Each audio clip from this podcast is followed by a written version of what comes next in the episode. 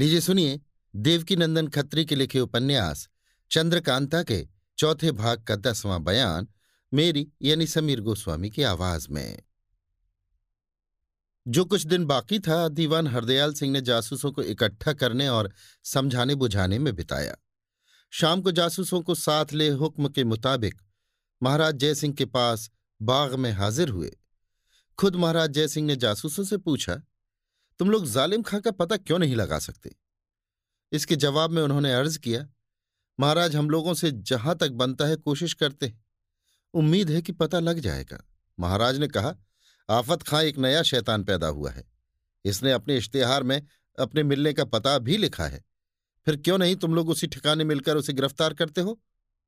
जासूसों ने जवाब दिया, महाराज, आफत खां ने अपने मिलने का ठिकाना टेटी चोटी लिखा है।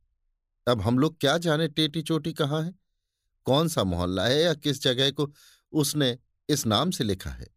इसका क्या अर्थ है तथा हम लोग कहाँ जाएँ? ये सुनकर महाराज भी टेटी चोटी के फेर में पड़ गए। कुछ भी समझ में ना आया। जासूसों को बेकसूर समझ कुछ न कहा। हाँ, डरा धमका के और ताकीद करके रवाना किया। अब महाराज को अपने जीने की उम्मीद कम रह गई। खौफ के मारे रात भर हाथ में तलवार लिए जागा करते। क्योंकि थोड़ा बहुत जो कुछ भरोसा था अपनी बहादुरी ही का था। दूसरे दिन एक इश्तेहार फिर शहर में चिपका हुआ पाया, जिसे पहरे वालों ने लाकर हाजिर किया। दीवान हरदयाल सिंह ने पढ़कर सुनाया। ये लिखा था, देखना, खूब संभले रहना। बद्रीनाथ को गिरफ़्तार कर चुका हूँ।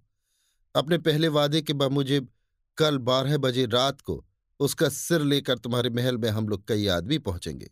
देखें कैसे गिरफ़्तार करते हो। आफत खां। अभी आप सुन रहे थे देवकीनंदन खत्री के लिखे उपन्यास चंद्रकांता के चौथे भाग का दसवां बयान। मेरी यानी समीर गोस्वामी की आवाज़ में।